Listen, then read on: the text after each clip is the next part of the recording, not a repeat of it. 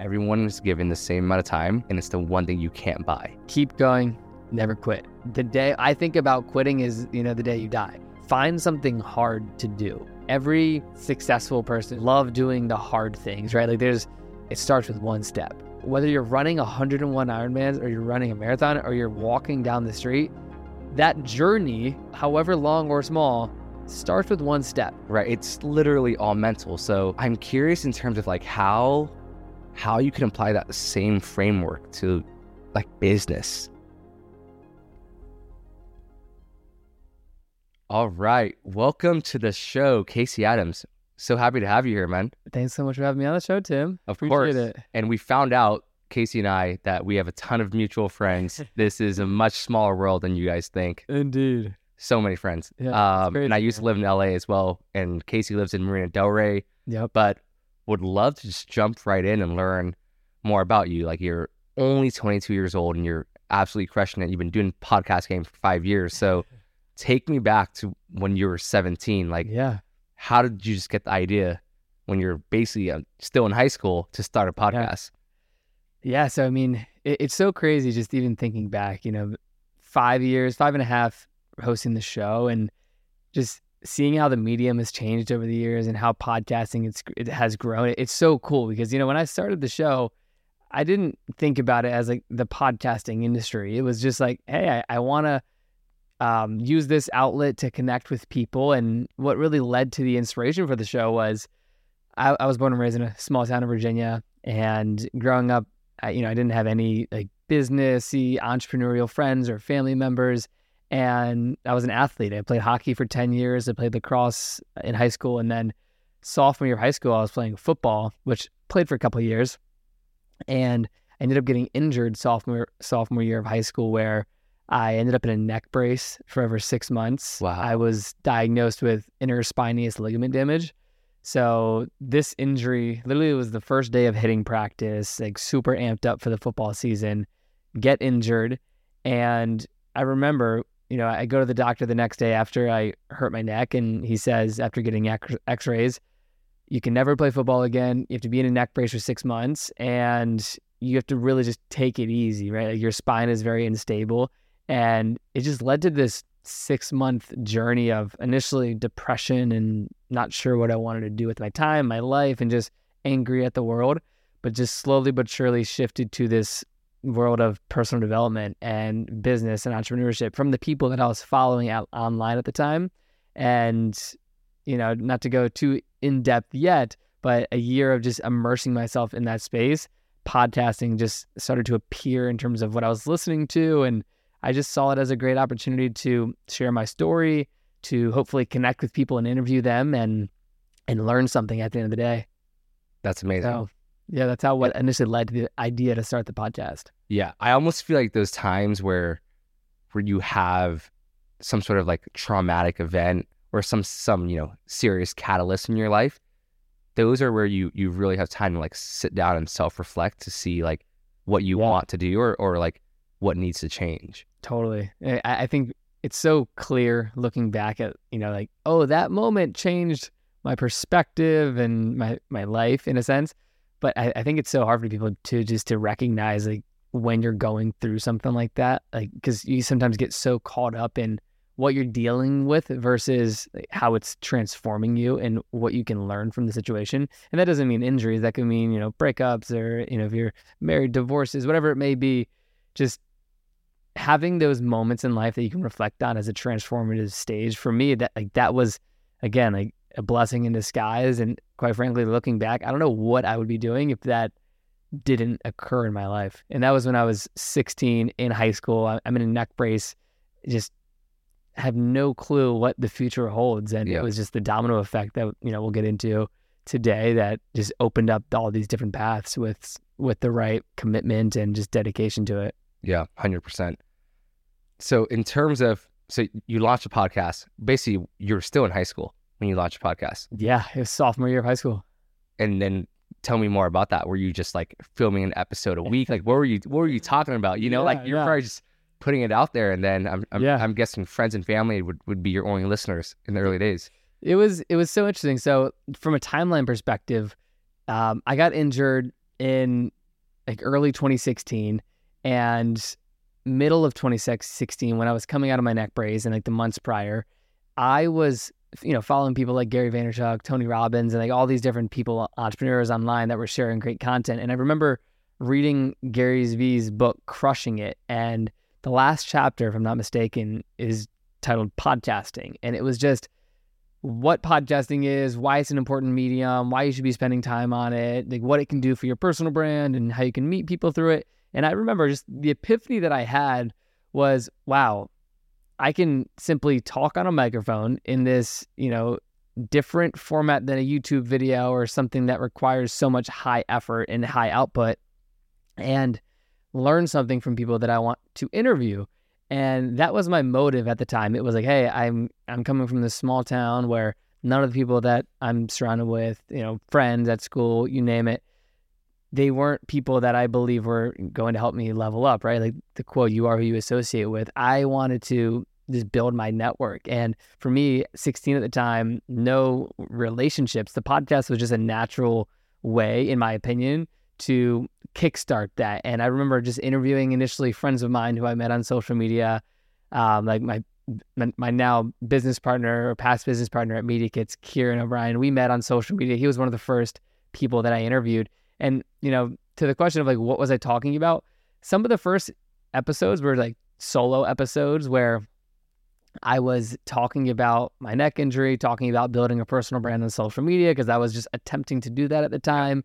And then I slowly but surely got into just getting interviews when I could uh, have people on the show. And, you know, looking back, just for context for everyone that's listening, I've done over 400 interviews now from Larry King to Elon Musk's mom and sister to the founders of Twitch and Netflix. And I, I would have never imagined just the caliber of guests, but just, you know, how one thing leads to the next. Like you can never predict who you're going to have on the show. You can have a core plan to have them on the show, but looking back and seeing how, like, oh, this guest led to this one and this opened up this door, and it's just, it, it creates that network effect. And with you know time invested, which for me five and a half years, it's it's blossomed into such a business development tool, brand builder, and something I truly love doing. As you do, like the art of a good conversation and what you can learn within it is just something I'm obsessed with.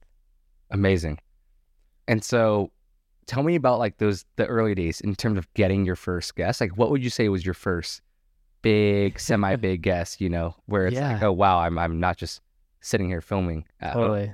I remember there was probably two people that stuck out to me. And and just for context, when I started the show, this was 2017 in December 2017, and you know I had this list of people I wanted to interview, people that I was following, and the first person that really just I had to take a step back and say, "Oh my God, I'm interviewing this person." Was a guy known as Drama. Um, his name's Chris Drama Pfaff. Do you know Drama? Yeah, From yep. Young and Reckless, Rob Yep. Big. So if you're maybe I'm 22, if you're anywhere close to my age, you've probably watched Rob and Big growing up. Yep. And it was just one of those moments where I remember when I was setting up to interview him, it was just a crazy moment, not only for me, but kind of my whole family. I was still living at home at the time. And, you know, we used to, when I say we, my family and I, two brothers, mom and dad, used to watch those shows together Rob and Yeah. Big, Ridiculousness. And it was just such a moment where I'm like, wow, I DM drama. He posted a picture of a book, and I was like, hey, like, absolutely love that book. Would be such a pleasure to talk about, you know, your story, Young and Reckless, on the podcast. Give him a little context on it. He agreed to it, and it was like one DM. Sometimes it takes, you know, ten different follow ups to get people, Yeah. and then sometimes it's just, you know, send a message, and if they're open to the idea of it, and you present yourself correctly, you can get a yes. And that was, I think, the like thirtieth episode, maybe. Um, but it just sort of made me sit up and say, wow, like you're only one DM away, or you're only one message away from opening up a conversation, having someone, having someone on your show. And it just stressed the importance of being obsessed with output because that's the only reason why, you know, people come on podcasts. Like, yes, you could have people reaching out to you once you've had a show for years, but that's always been my mindset is like reaching out consistently, following up. And, you know, to your question, that was one of the first people that I was like, wow, that's super cool. Yeah, that's amazing. And that that just really shows as well just the power of like social media, Yeah, right? Like the fact that absolutely. you you just grew up in Virginia and were able to just literally send a DM to get like someone you used to watch on, on TV is, Yeah. is crazy. and, and it's and even just thinking back on it, like it that DM, if you just break it down and sort of take it back in context, that DM, which led to the podcast, which led to I was coming out to LA a lot when like senior year of high school, once a month, every other month, going to different networking events. And it led to not only building a great relationship with drama, but we ended up hosting two events together, one in 2018, one in 2019 Wow. here in LA. Um, we sold like 300 tickets, like, you know, low ticket, affordable. And we had these great networking events where we had speakers like the founder of Revolve, Rob Dyrdek came out and spoke, um, Robert Green, just so many incredible people from Dramas Network, from my network Wow. after he initially spoke at an event I was hosting in Scottsdale when I was living out there. And it's just, you know, as someone that has a podcast, you understand just how relationships can get expedited in your life from sitting down with someone and like knowing their story, knowing where they come from, knowing who they are. It's just such a powerful thing, in my opinion, that leads to so much more in in fruitful relationships. Um, but I think this it stresses the importance of just not only the the significance of the podcast in my life, but just the art of a quality conversation and how it can lead to more. Absolutely. And I think I'm sure now you've known after doing 400 interviews or, or podcast episodes, you probably know so many people now. You've probably built such strong relationships, and it's really just like being genuinely curious about someone's life. Totally. I mean, Larry King, when I interviewed him, one of the biggest takeaways that I always quote is he says, I've never learned anything while I was talking. And it just emphasizes this idea of listening and being a good listener. And I think that's just my motto, period, is I love conversations, but whether that's on a podcast or in the street or talking to valet, just being someone that's intentionally listening it's so easy to be distracted on your phones when you're in conversation or when you're on a walk or when you're on the phone with eh, with your family, whatever it is. And I think just having a podcast has allowed that to be such a strong um, just characteristic that I like to live by is just intentional listening 24 7. And of course, we can all improve in many different ways. Um, but yeah, that's it's important to me. Yeah, that's awesome. And so after after high school, you you made the decision to did you go to college? I did not. So Yeah. I, I graduated 2018, um, moved out a month later to Arizona. Wow, straight to Arizona. Yeah. Well, what made you decide on on that? So at the time, I was running a media company um, called Build Your Empire, and my good friend Kieran and our other good friend Jeff, JR Garage, they were both living in Northern Virginia. They graduated high school a year prior to me, and we were all best friends, always traveling together, just to different events and everything. And I remember I made the decision to move to Arizona without ever having been to Arizona. And like Jeff had family out there, my two business partners at the, at the media company were living out there. So it just made sense. And we went out there and that was that. I I just made the commitment to moving out there and just took a leap of faith. And looking back, it was such a foundational part of just my career, my my adulthood.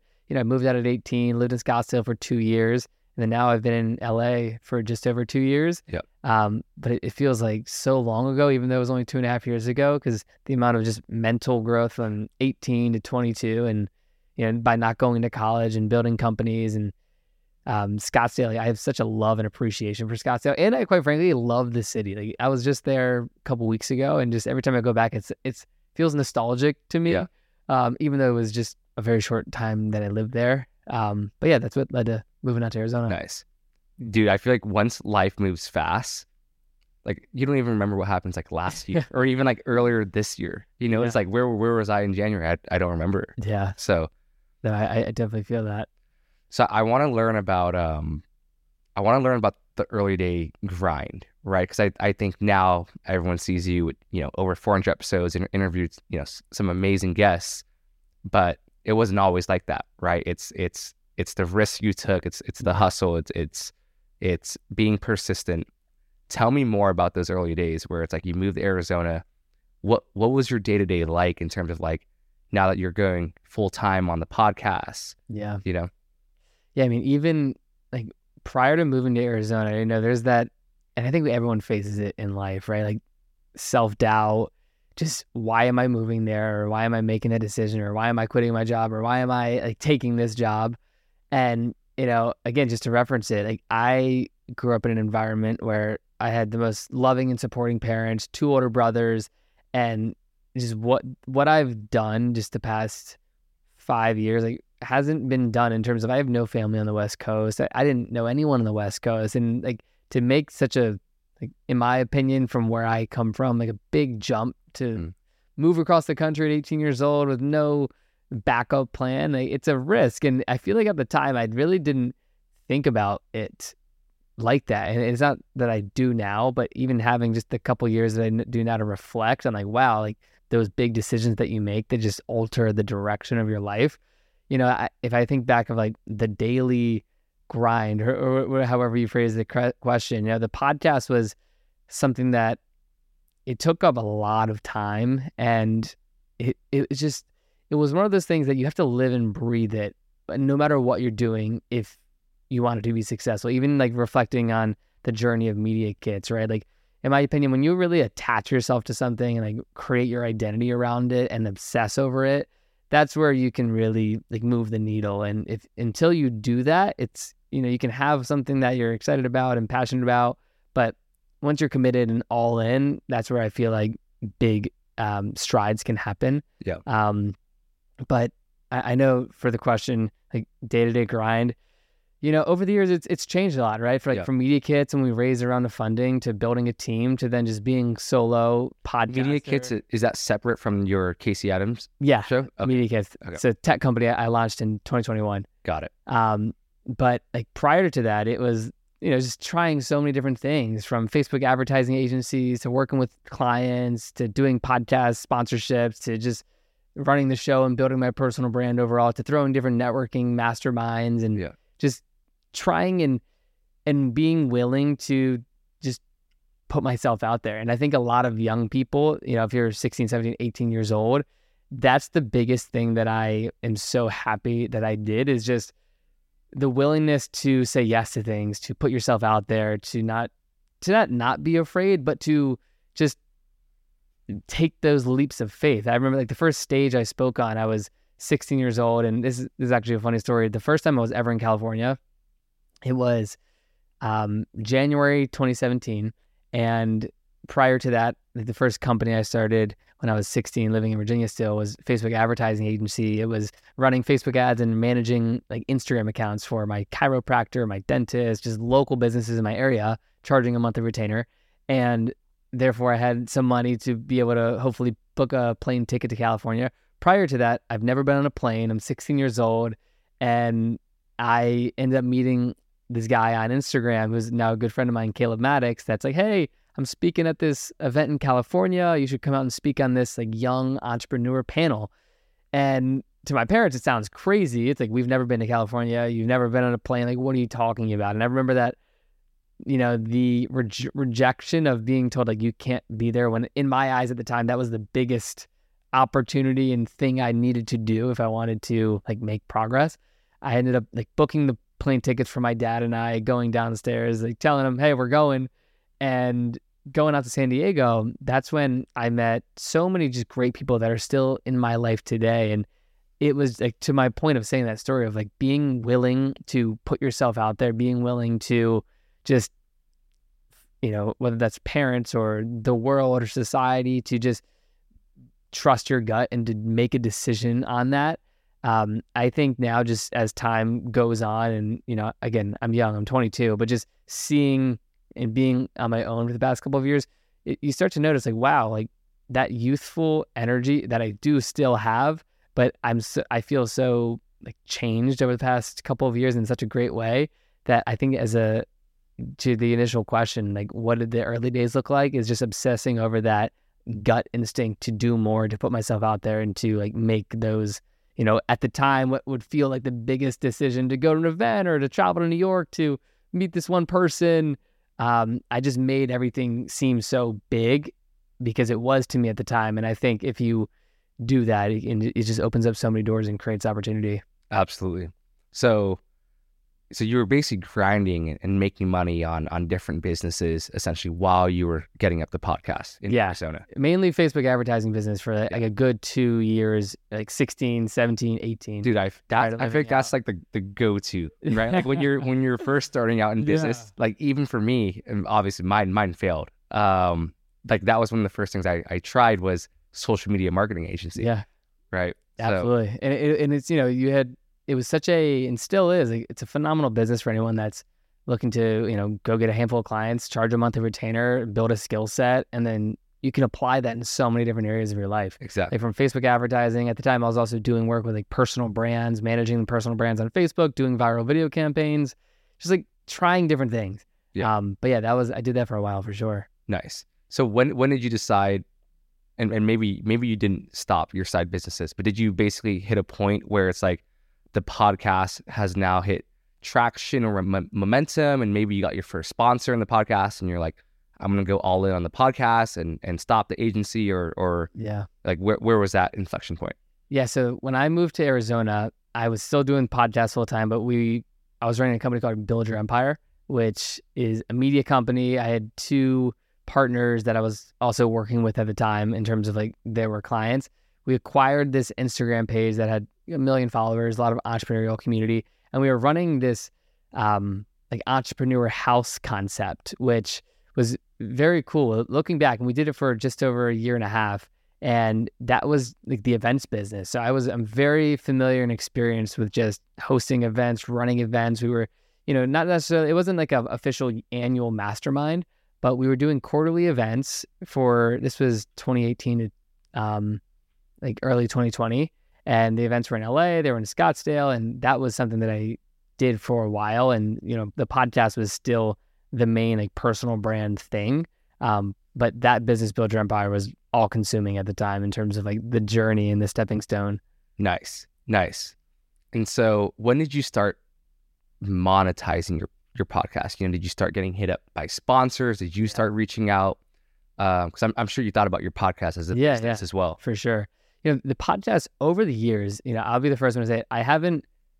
It's yes, it's a monetization opportunity, but for me, and the whole core reason I've hosted, like I've hosted the show, and this is kind of like a full circle moment. So when I started the show, there were three core reasons of why, and I kind of mentioned them earlier. One, meeting people, building a network. Two, learning from them, and three, just the business opportunity and the the deal flow of not even deal flow, but just people and the you know the long-term value of building a phenomenal network and fast forward to 2021 when we were going out to raise capital for media kits like how i view my podcast isn't is in like some of the one-off deals i've done but in terms of like the bigger picture of what the podcast has allowed me to do Yeah. and like media kits which um you know tech company easiest way to create a media kit for creators real-time data and analytics um, we raised around a round of funding in 2021, 1.5 million dollars, and I would say like 90 percent of the investors that invested were through the podcast. It's like when you think about,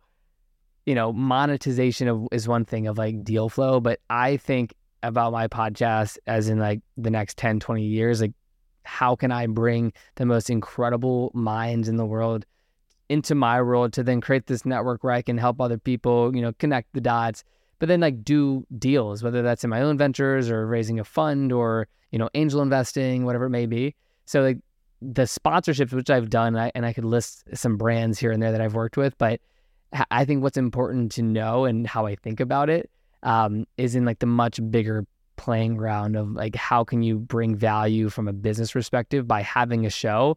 For me, it's not the one-off deals, but like how do you get equity in a company when you in, instead of just having them pay you and I, I, there's this company that I'm an advisor of called Callin. Uh, it's a social podcasting app that's run by David Sacks, if you're familiar with David. And he has the All In podcast and everything.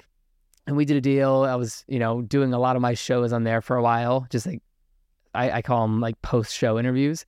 Um, and then last year, I think a brand that I've really enjoyed working with the most um, is Slack. So last year, I, I worked with Slack for four months or no, three months last quarter, and it was actually really cool. And I think this is a unique perspective for podcasters to think about, where you know when you think about like the average CPM for a podcast in terms of like downloads to how much you're paid. It's it's typically like twenty five dollars per thousand downloads, Downloads. like the the typical industry standard.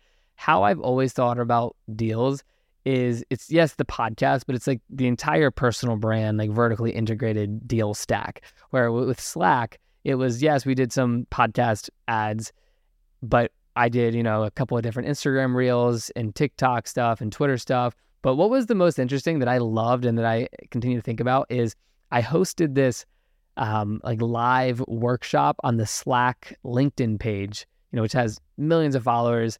Hosted it as like a podcaster, hosted with small business owners, and it was like an hour and a half thing that I did hosting, talking small business.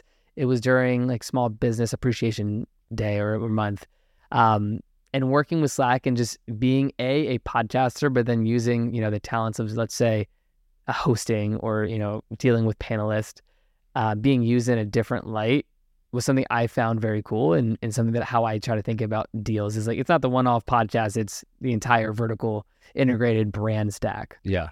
See, that's that's amazing because you're really looking at it in terms of the big picture, right? Yeah, it's not just short term cash. It's, it's Yeah. it's much bigger for you. Like, who knows what Absolutely. what other company or what other ventures you do down the line? Totally. Yeah, and I think that's that's how I think about it so much more now. And and I felt that the media kits journey of raising capital and a lot of the initial investors coming from the um the podcast just sort of closed the loop on my thinking, right? Like it's one thing to think something of like when I'm 17, like, oh, I want to build this so that if I ever want to go raise money or raise a fund because I'm interested in venture capital, like this is a great way to just build trust, build relationships, and you know, learn a lot about the industries that you want to dive into. Like before launching a SaaS company, I probably interviewed 50 different SaaS founders, right? And it's Yeah. just before I one day launch a venture capital fund, I'll interview 50 different, you know, GPs of funds and just that's how I use the podcast. Yeah. And obviously you build content through that, you build trust, you build relationships, but it's more or less about the the podcast directly in terms of like one-off deals and just deal flow as a Yeah. you know, as a whole. Wow, that's so smart. I didn't even think about it like that because it's like what you said. Wow, you you blew my mind there because that's I'm glad. because it's it's like it's it's kill two birds with one stone. Absolutely. Wow. Um. So yeah, and I, and I think it's powerful. Like even just like if there's any podcasters out there listening or, or someone like yourself, like I think podcasting as a medium, it's grown so much over the years, but you also realize that growing a show is hard. You know, working with sponsors that that actually create lucrative, you know, business opportunity f- for you is hard. Like how do you work with your community? How do you build trust? How do you build fans? How do you build people that enjoy the show? But then what are the what's the higher purpose of the show, right? It's it's not to have the most viewed short form clips. It's not to have the most necessarily downloaded podcast. Like what you get from is is that and that, you know, notoriety and you know, being able to sit down with people, but you get to learn great things. You get to meet great people if you're of course doing an interview show. And then that cultivated and compounded, you have this incredible network of people that you a get to help figure out ways to help them maybe connect the dots between people but then figure out like what's the bigger business opportunity right and i think that a lot of podcasters not only should think about this way but it's just such a in my opinion long-term view on the power of a podcast that i will forever value and think about it that way Yeah, absolutely. So, so going back to the early days, right? Like, were you just DMing nonstop, or like when when did you hit that point where it's like it's started being less manual and you started just getting referrals from just because you built up such a big base? Yeah, definitely a lot of DMs, and, and still is. Like I've always thought about my show where like, hey, I, I want to book the people, I want to have the mutual, like the vested interest in wanting to have the conversation with someone, and yeah, the first. 90 days of hosting my show, I had a goal to interview 60 different people. So, like, very ambitious because this is a funny story. Right around the time I was launching my show, K Swiss, the sneaker brand, they were doing a collaboration with Gary Vaynerchuk. Mhm. And I remember I was like super like commenting on K K Swiss Instagram and like DMing them and ended up interviewing the CEO of K Swiss. And it led to me just getting this, I should say, like the early access of the Gary V 001 K Swiss shoes. And it led to me DMing Gary and saying, Oh my God, like, thank you so much for your team sending this out. I just started a podcasting. What would it take to get five minutes of your time in New York? And he's like, let's do it. Here's, you know, email assistant. And boom, 90 days from then, I had this meeting with Gary Vee. And this, that was like early 2018. So Wow. I, I sort of set this internal goal of like, okay, I have this meeting with Gary Vee. I want to ask him questions and like, you know, be of value when I come in there for the five ten minutes that we have scheduled. So I had made the goal do 60 interviews. So it just, the pendulum swung in terms of output. It was just nonstop DMing and I ended up hitting that goal and interviewing so many wonderful people. Like during that time frame, it was Andy Frisella, Ed Mylett, it was um, just drama, all those people that I was initially thinking like, wow, this is, I don't know what I'm to say, like the nerves, everything. Um, I was just so committed to hitting that. And then once I did, met with Gary, it was just sort of a reconfirming my thoughts on what the show is. And he's just like, hey, like double down. And I, there's a video somewhere on YouTube where it's like a little like a short five, 10 minute thing. It wasn't an official podcast. And You met with them in New York. yeah, Okay. his office in New York. Yeah.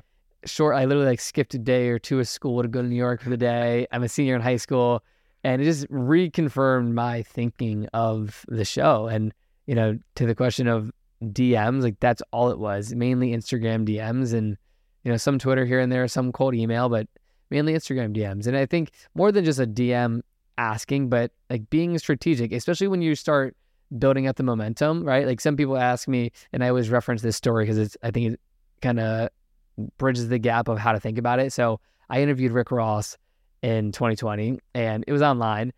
And prior to interviewing Rick Ross, I interviewed Robert Greene, who author of the 48 Laws of Power. And before interviewing Rick Ross, I obviously had Robert Greene on. But when I was reaching out to Rick Ross on Instagram, it was you know 12 million followers. Never thought he'd get back to me. I reached out and said something along the lines of this. I was like, "Hey, like, hey, Rick Ross, I um, I have a podcast, The Casey Adams Show. It'd be such a pleasure to have you on. I recently had Robert Greene on the show.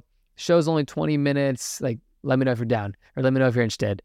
And there was a couple things in there that, and I butchered the message, but it was along those lines. And a couple things that I want to point out that I always try to do when booking guests is, you know, it's good to have a reference point, right? Like, and I knew that Robert, uh, that Rick Ross absolutely loved Robert Greene, like favorite author, raved about him publicly on Wow. social media. So I told him that just for the context of like, hey, I just interviewed Robert Greene, one of your favorite authors. Told him the time frame, like, hey, it'll be 20, 25 minutes. I wanted to keep it short and sweet. It ended up going over, but it's funny because now there's this clip of Rick Ross saying, and I, I reference this 'cause it's a funny story. He's like, you know, you approached me like a boss. You came here, you didn't ask for anything. You just told me this is what it is, this is what you get. Like, boom, let me know. And it, it took a lot of sending DMs, unsending, sending, unsending, Unsending. everything. I think there was like 10 interactions with him prior of like a year trying to do it. Um, and I also interviewed the, the, com- he's a part of Belaire Champagne. Yep. And I interviewed prior to interviewing him as well, the CEO of Sovereign Brands, who runs and like, operates on the back end all of these different alcohol brands, including Belaire.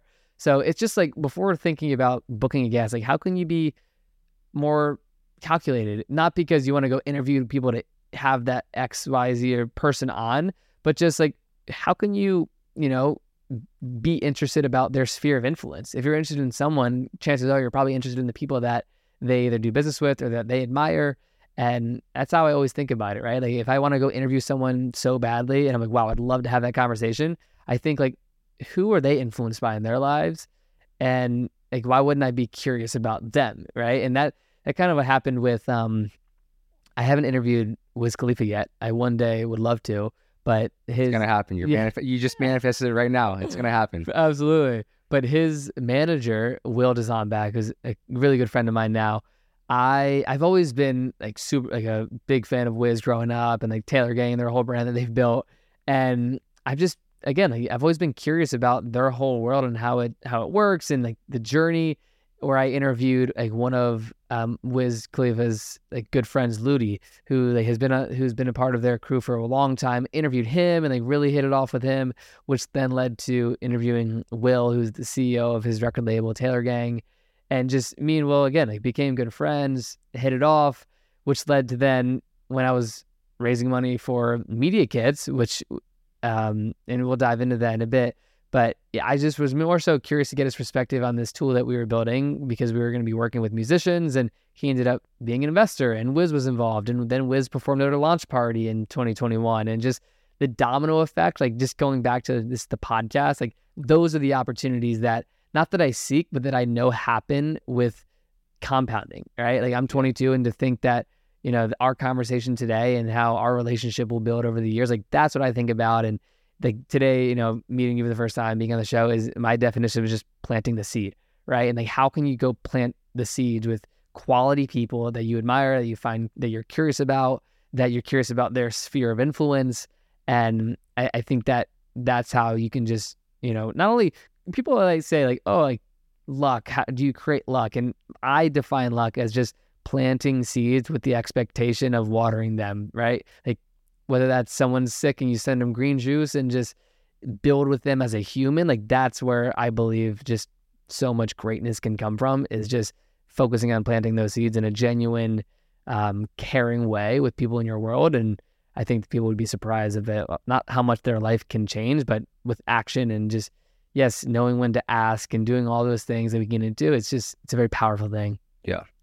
Yeah. And I, I think you've done a, an amazing job at just building great relationships, right? And I think you've you've one of the, the core principles that I really like to see that that you basically adopted is this, this long term game. And I think like so many people just just it's because it's tough, right? It's, it's not easy to think about stuff long term, right? It's easy to think about like the day to day or like yeah. the short term stuff. But if you take a long term frame, I feel like it's it's very tough to fail or lose, right? If you're especially if you're willing to do something for just many years or, or yeah. willing to invest time in relationships for many years, you name it. Yeah. I, I have a very simple quote that I that I say all the time. It's keep going, never quit. Four words. And I say that because like, over the years of interviewing people, you just my biggest takeaway and just sort of uh, analysis from all the people is just first thing, they just kept going, you know, one step in front of the other every single day, did not, and then simply did not quit.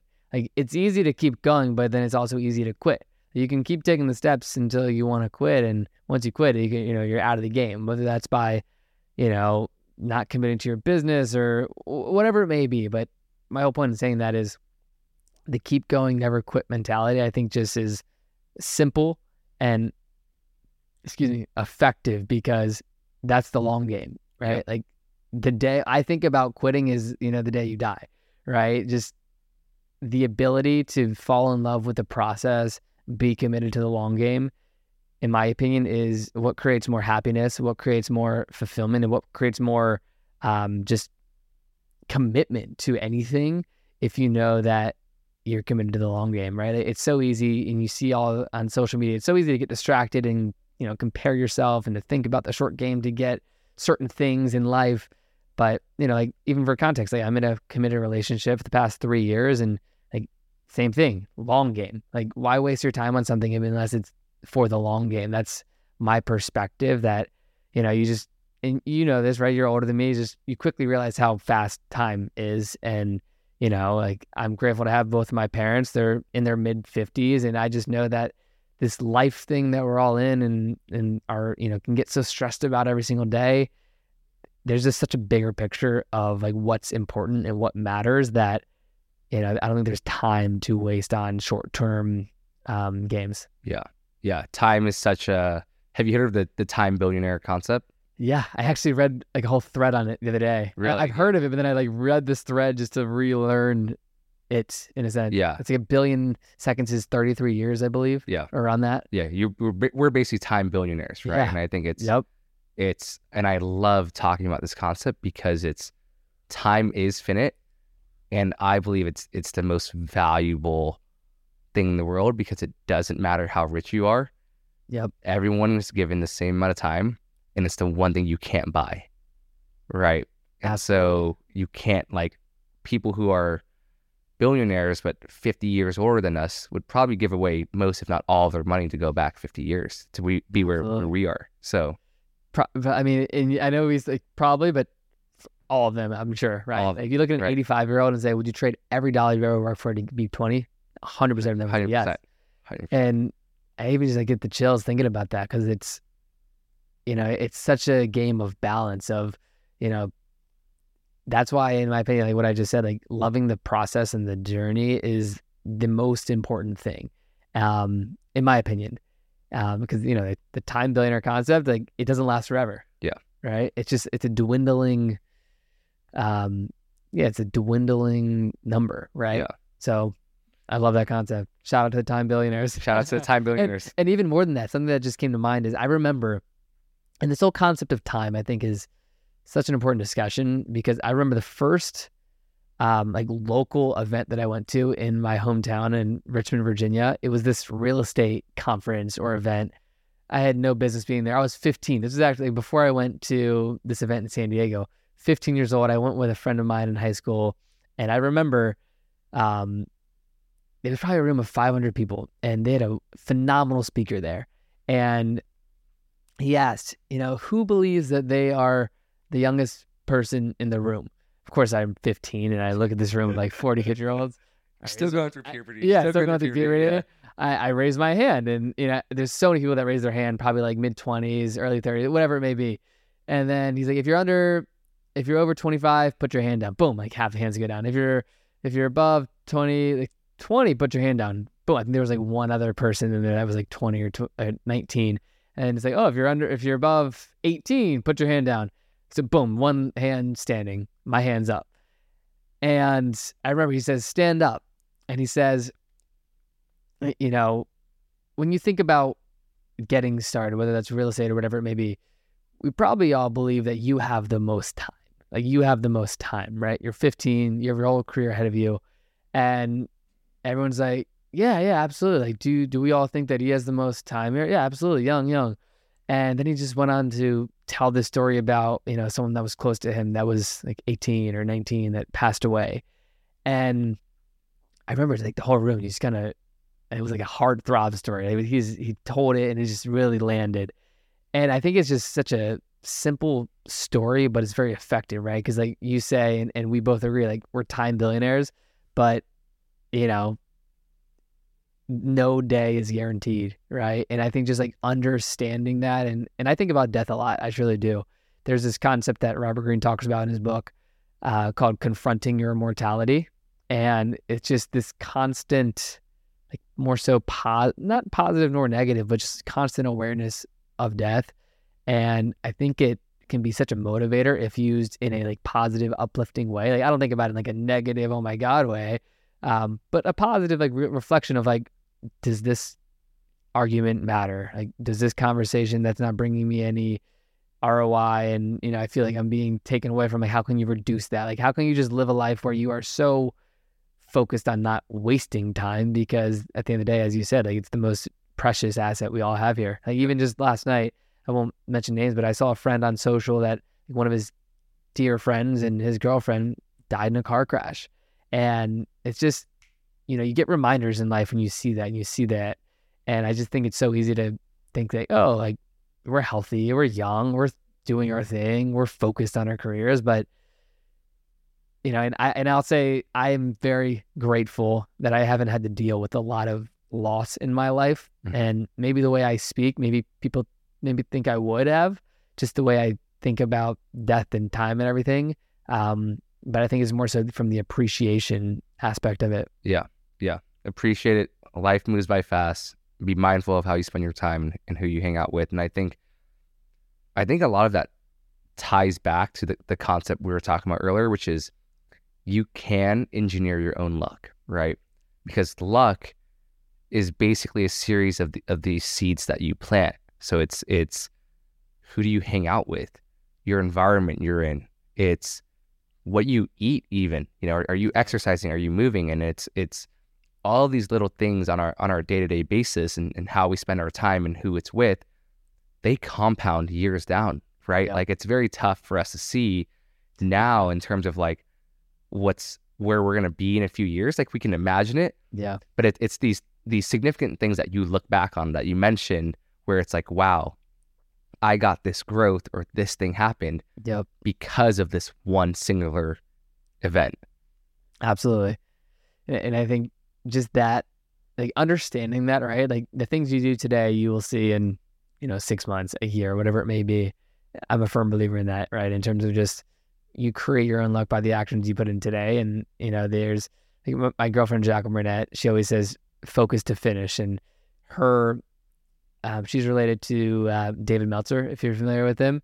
Uh, he has an awesome podcast. He's been a mentor of mine for a long time. And just this idea of not if you could do something today, why wait till tomorrow, right? And whether that's from a simple task like sending someone an email or shooting someone a text or just whatever you feel is the you know right thing to do or on your list of tasks to do. And of course, we can we all go through ebbs and flows of productivity or not. Um, and I, I'm a huge proponent just in terms of how I spend my time, daily rituals, all that stuff. Um, but yeah, no, I, I totally agree with what you said. Tell, tell me more about that. I want to know more about like your daily routine. You're obviously you're doing 75 hard. You're on Yes. day 60, 63.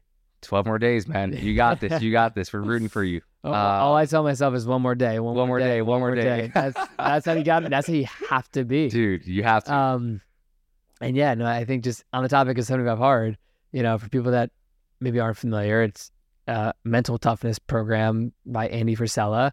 And here's what you got to do every day. You got to do two workouts. One has to be outside, 45 minutes each. Uh, you have to drink a gallon of water a day. You have to stick to a diet. You have to not drink alcohol, no cheat meals, uh, take an accountability picture, and then read 10 pages every single day of a nonfiction, like business type of book. And I did it once before in 2020 during COVID. And I will say, just not only do you have such a physical transformation, if that's what you're going for, but like the true mental changes and the the mag like the magnified focus on discipline just I'll be the first one to say like I've never experienced something like it. And it's not even because it's a program, but just the simple things that aren't even business related just transform how you live your life because you have to if you're committed to it from the way you manage your time, right? Like today, um, like we're doing this podcast and I knew that I had to get both my workouts in before I went on to, um, to head out to something after this where I was going to have to do it at 11 o'clock at night, which is not ideal, right?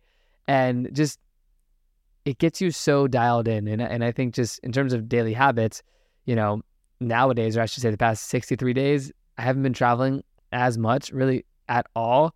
And I believe it's been so great because I've just been extremely focused and doing 75 hard when you're traveling. I think just it adds multiple layers to it that, you know, it can be unpredictable and it's a lot more challenging. Um, but I would say the past six months, one thing that I recently added in, into my daily routine is cold plunge. Are you familiar? Have you done 12 plunges? yeah. So I, I have one in my backyard that I, that I use daily. Incredible daily. Yeah. Love that. So yeah, that's definitely something I usually hit right when I wake up, like first 10 to 20 You- minutes. like you at your gym or you have it at home or I have it at home. amazing. yeah. Amazing. So it's, it's been, so, I mean, what are your, what's your experience with the cold plunges? dude it's i think it's it's great because like especially in the beginning because it's it's tough but i also think ongoing it's that one thing it doesn't get easier by the way like anyone who thinks it gets easier or like enjoys it like Yeah. that's not me like for me every single day i'm like this is i don't want to do this you know but Yeah. i think the fact that when you just do it and afterwards you realize like oh that wasn't so bad after Yeah. you're done with it it just compounds the rest of your day if that's how you start your day right for me it's it's workout and then cold plunge Yep. it's it just sets the tone for you to have a lot of momentum Yeah, I, I agree.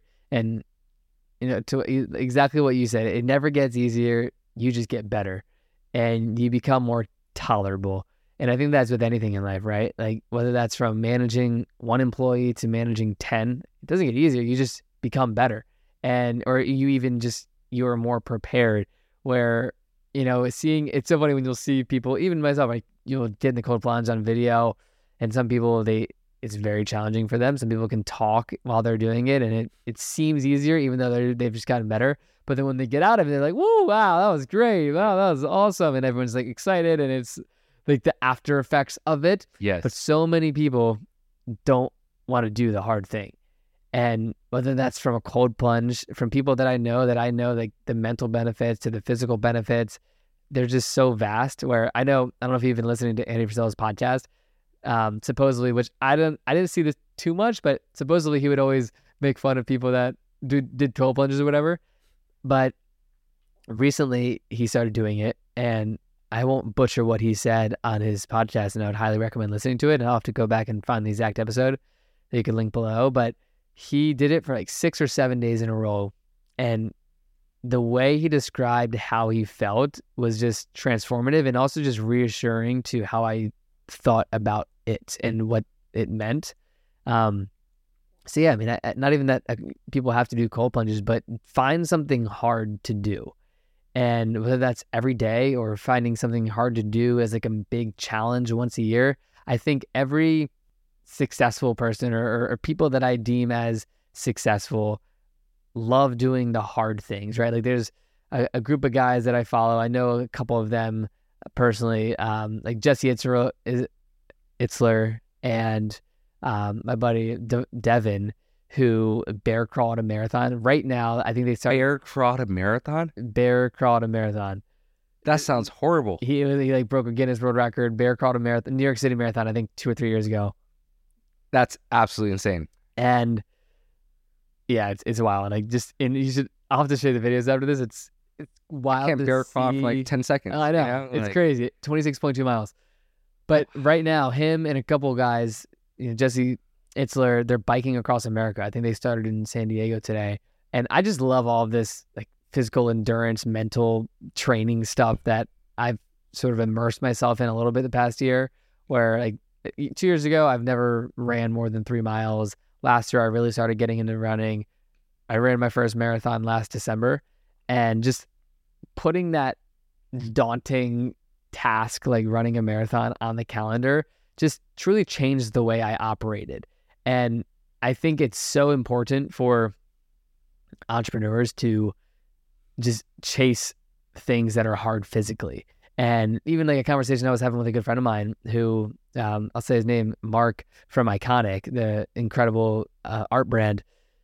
He was just saying, wow, man, like he's so on his health game right now. And he's like, dude, if I was only doing this at your age, of just, you know, he's older than me and just the way he, how dialed in he feels and how not only accomplished, but the way it's like truly changing him um, you hear that time and time again. And, and, the fact is, health is wealth. And whether that's from just like a being healthy or just like putting yourself in these extreme environments, um, I think it's such a exhilarating thing to do and just impacts you uh, not only just from a mental perspective, but just in all areas of your life.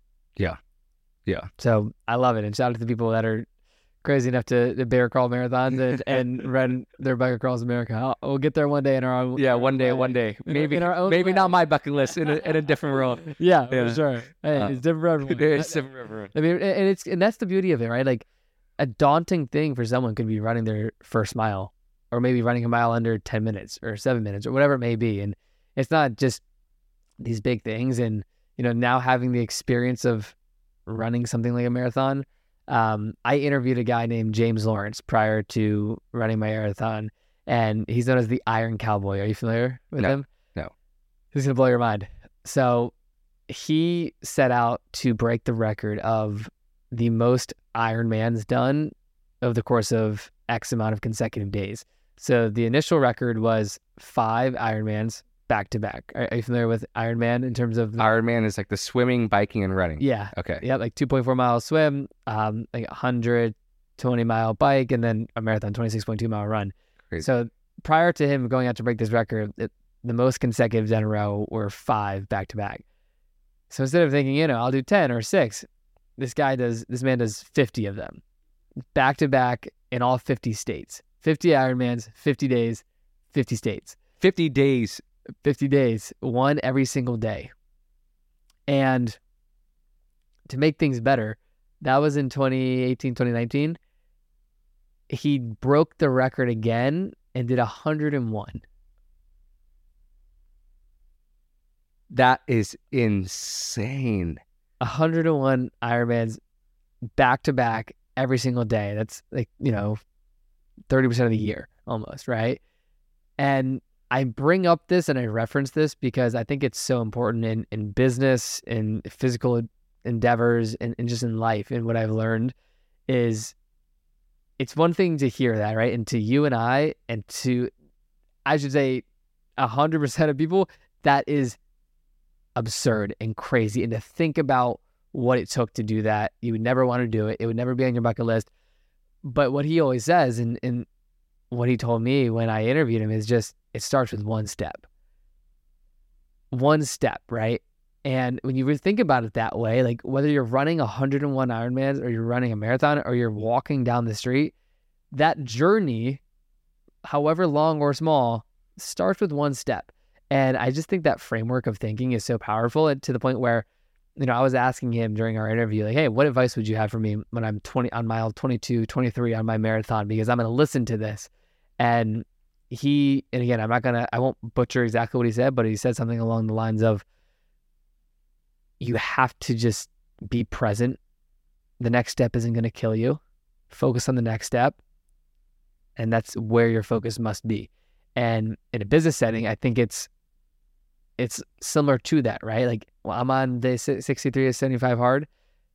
You know, there's only 15 days left, but you know, there's only one missed picture that it takes to fail today, right? There's only one missed minute of you working out for 44 minutes, now 45 minutes that it takes to fail, right? So it's like stressing the st- small stuff, but understanding the journey you're on and but obsessing over the present is um, where I believe just the majority of big thinkers how they think and why they think that way because you know some people might be taking that first step along a short journey or others might have that you know massive daunting vision and i think in business it's more it's maybe easier to think about versus like the the physical is like oh my god 101 uh Ironmans versus like oh yeah if you do this in business and then it grows and you hire and you know more funding whatever it may be um, it's just two different lanes, but I, there's so many intersects, I believe, in terms of like the mental framework um, yeah. when it comes to like these big, daunting things. So I've committed to run a marathon a year, like for the next 20 years is my goal, just one a year. And if I can do that, I think that's uh that's the base of how I want to live. And you know, we'll see where it goes from there. Yeah, that's amazing, dude. The human mind is just so insane. Like, yeah. like because like don't get me wrong, I'm I'm sure like physically he's he's on another level, but like really when you do 101, all it's all mental. Right? It's literally all mental. So Yep.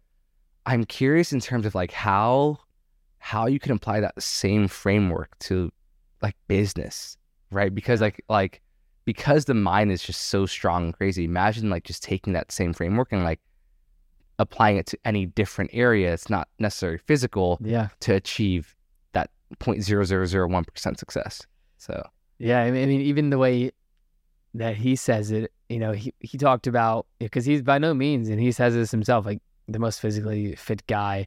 And matter of fact, to make I, this, when he says stuff like this, I don't even understand it. To make things worse, I forgot to mention this. He ran on a fractured leg for 95 days. Dude. And, at, you know, at what point it's like, at what point is that not even healthy, but like the mind, like he had this carbon fiber leg brace and just what they were doing to make sure he that to for him to make sure he succeeded and the mental toughness that had to go into that.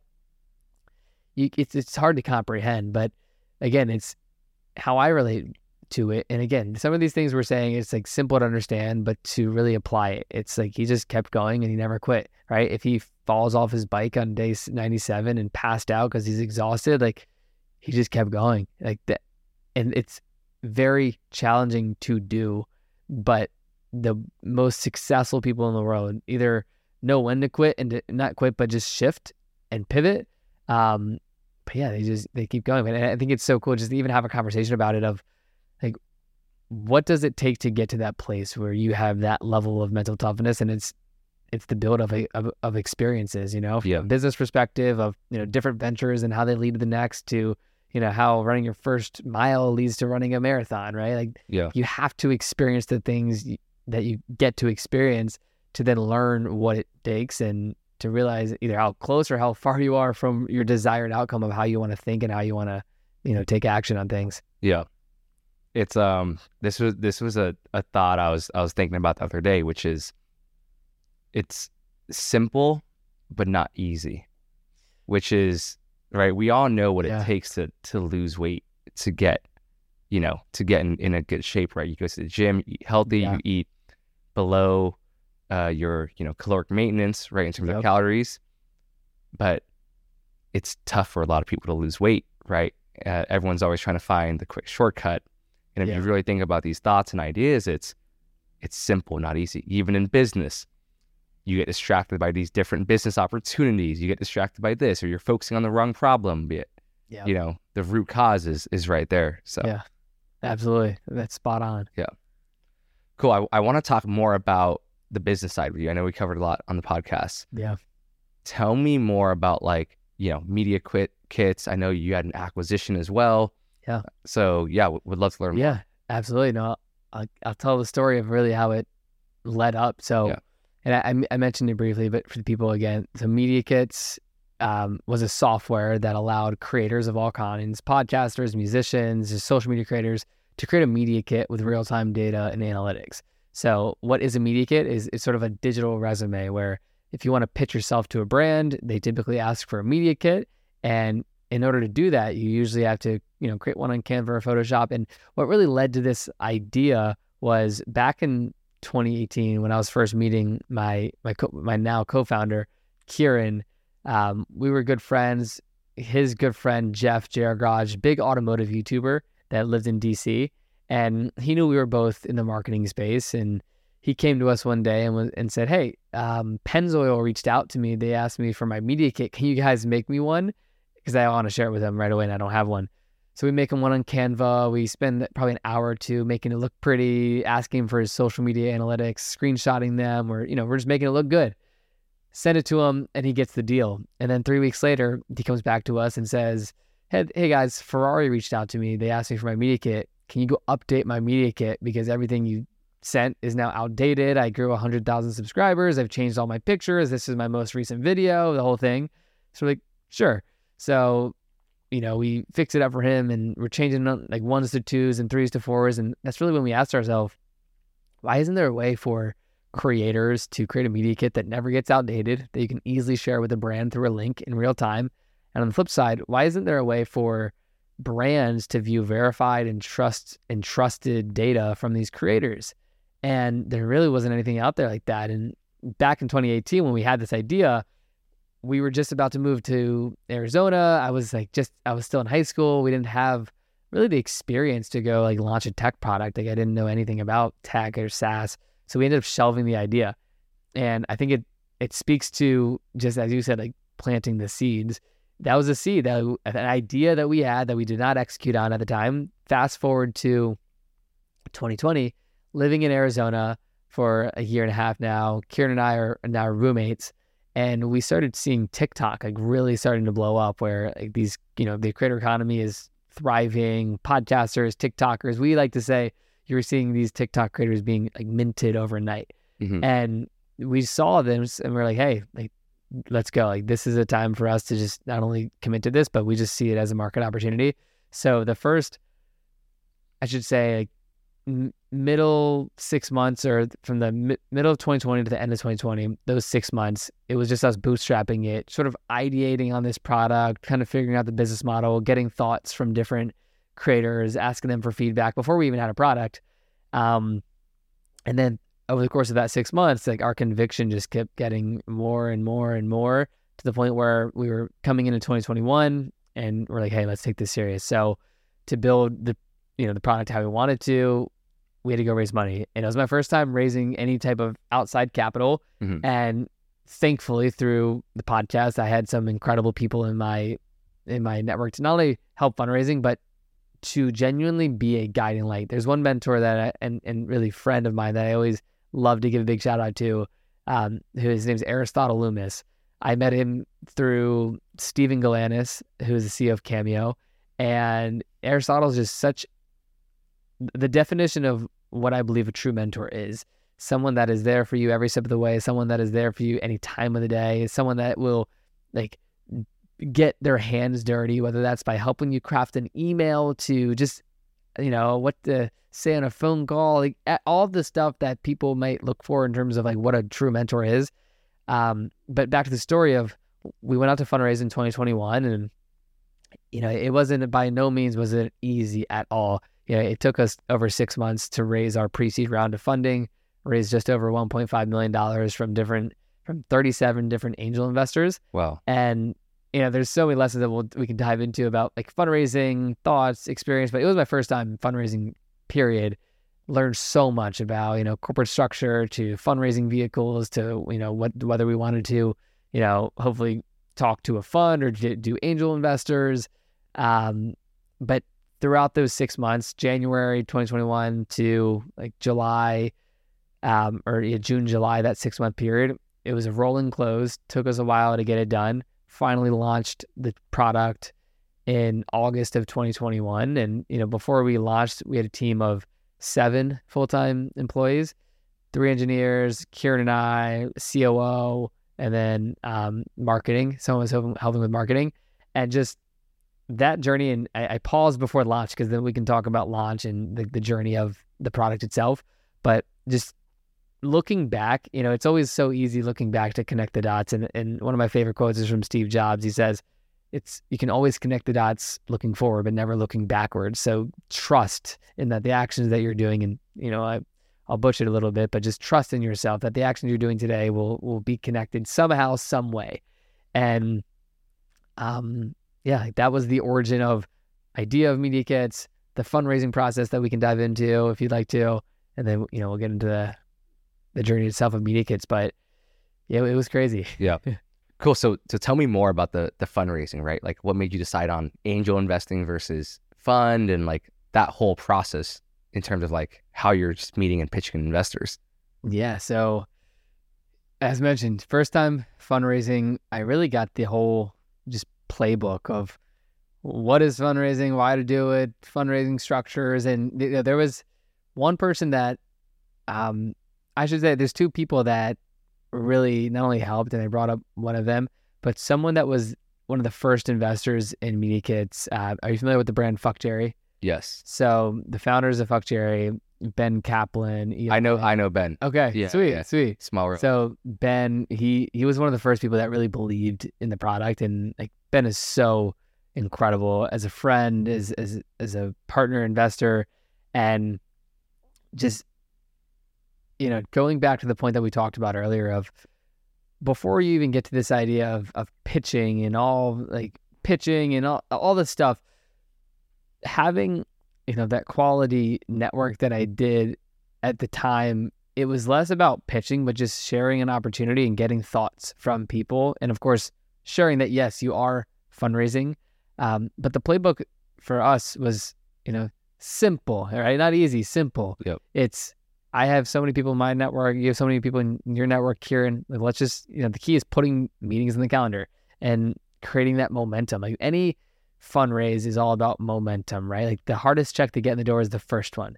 And across the 20 or 37, I believe it was angel investors, you know, on, on the small end, it was $15,000 checks to average like 25 to $50,000 checks, and then a couple hundred thousand, hundred fifty thousand dollar checks.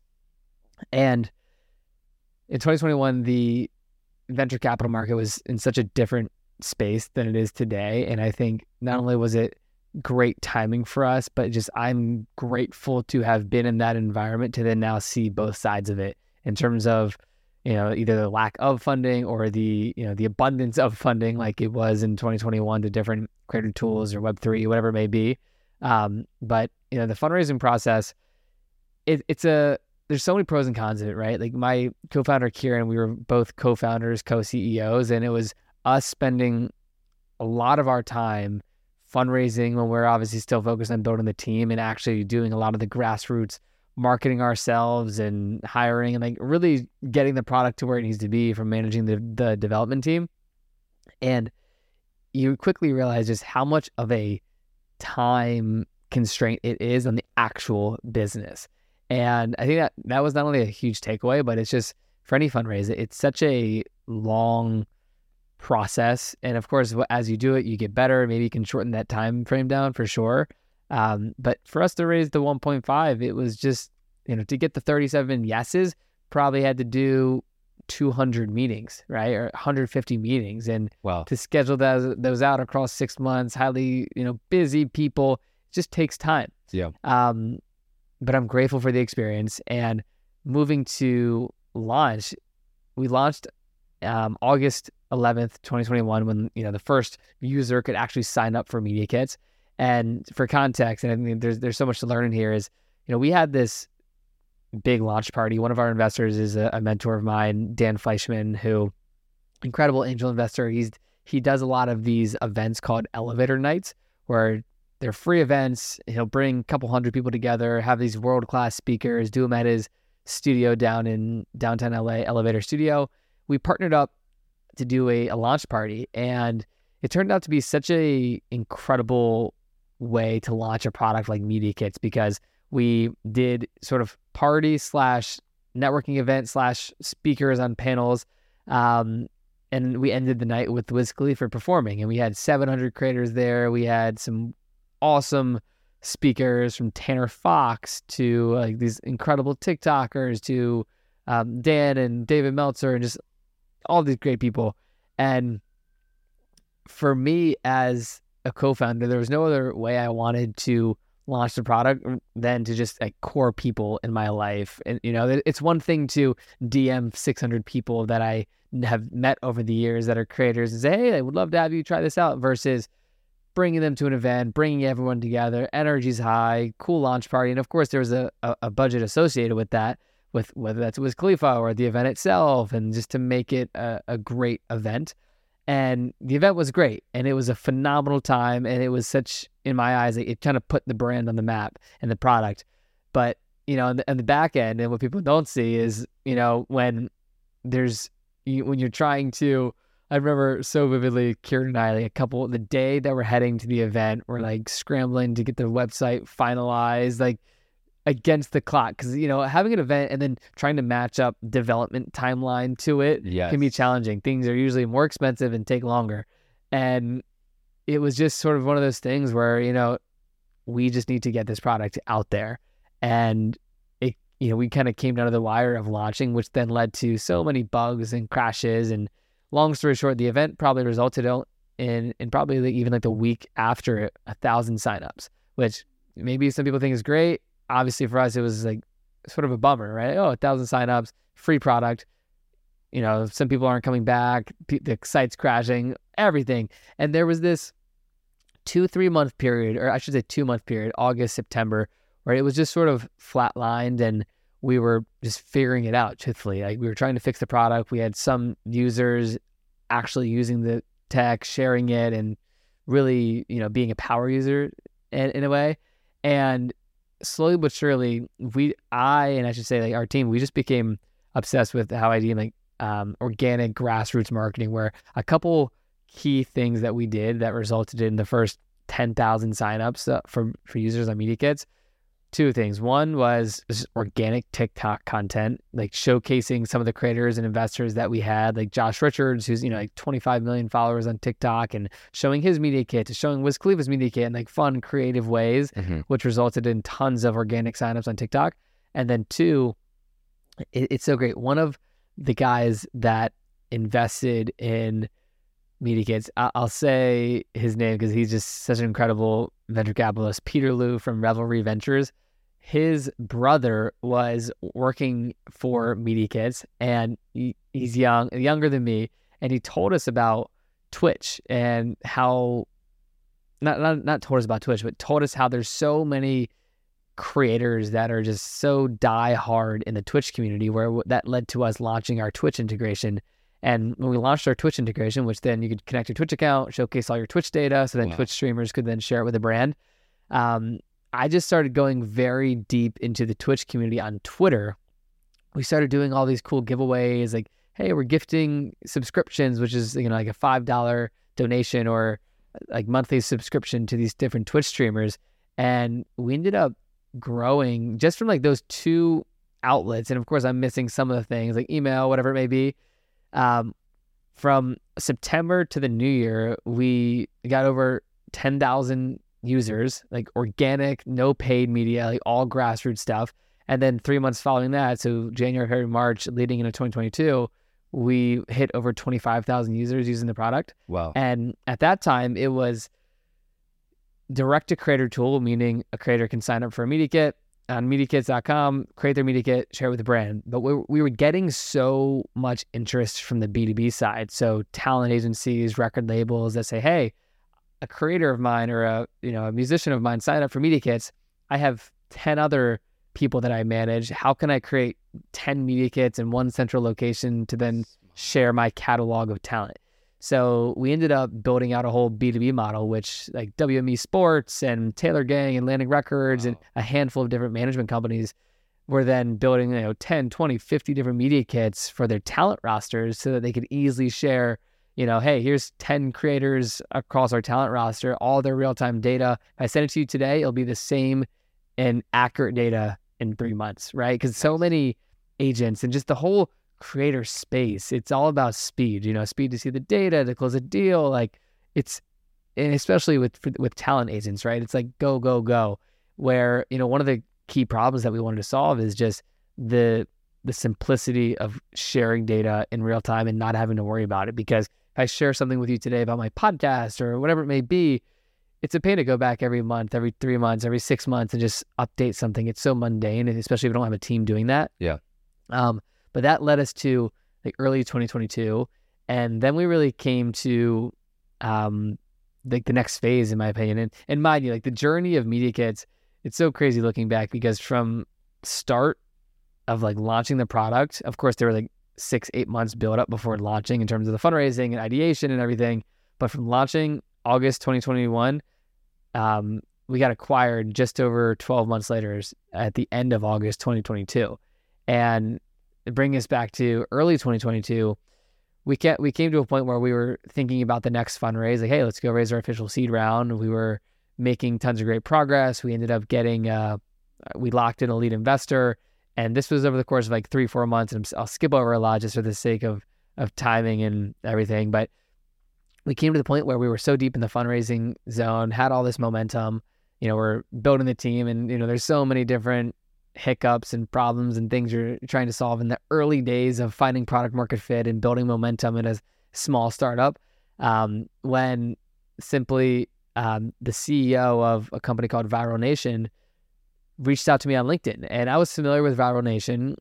Funny enough, I, I saw them like a week before the CEO reached out, just in the press, and just I was familiar with the brand, and that was the company that ended up acquiring us in September of 2022 after going out to Toronto, meeting the team in person, like building the relationship with all the executives over there.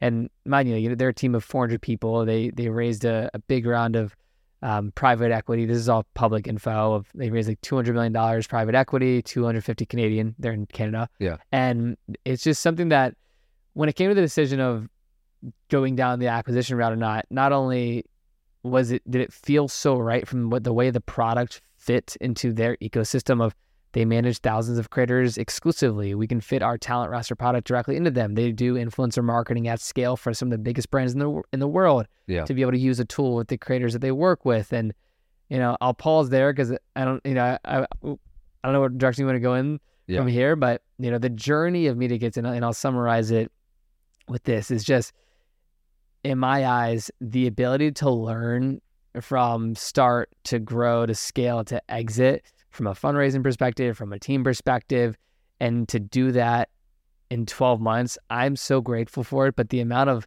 lessons, you know, mind you, and going back to the beginning of the podcast, like, I didn't go to college. I didn't. I don't have a business degree, right? It's just I've learned so much the past, you know, 12, 18 months throughout that journey that, in my opinion, is like, in my opinion, is the the foundational element of how I am going into you know these this next journey of my career and just my life overall in terms of the lessons and the people I, I did it with and yeah, it was a quite the journey. Yeah, no, that's that's amazing, and and the fact that you're doing this or have done it and you're still just 22, which is like when people graduate college. Yeah, is is insane. and so I'm I'm sure you've learned a lot along a lot along the way. So I, I guess what's what's next, right? Like, do you want to start more businesses? Do you want to have more time to double down on your podcast? Like, what's Yeah. What are you What are you thinking? Yeah, I mean, I, I would say, you know, there's there's a beauty in the unknown, and right now it's absolutely doubling down on the podcast. I know we talked about it a little bit prior to the show today, but I've always been fascinated with not only podcasting but podcast tech and to be building tools in that space. Where right now I- recently launched a product. Uh, I'll talk about it called Listener.fm, and it's to help podcasters save time in the post production process. It's using AI. You simply drop in an audio file, and it, you know, as of now, spits out titles, descriptions, show notes, so many different types of assets and content that you can use to save time and make your life easier as a podcaster, or if you're a podcast network that um, manages shows. So spending a lot of time there, of course, spending time on the podcast, and you know, one thing that I will say I'm just excited about is angel investing, like venture capital as a whole. I think from just over the years, seeing different deals come across my table and learning, you know, what I did in terms of our fundraising process, very interested in, you know, one day raising a fund and just, you know, pursuing that. Yep. Um, so we'll see. Nice, nice. And the AI, especially with how hot AI is right now, and as more and more people have podcasts, it's like what you said. It's instead of having to pay a full time person, having to listen to timestamps or figure out how to edit shorts, even Yeah. right? Like if, if that could all be automated through AI, that'd be insane.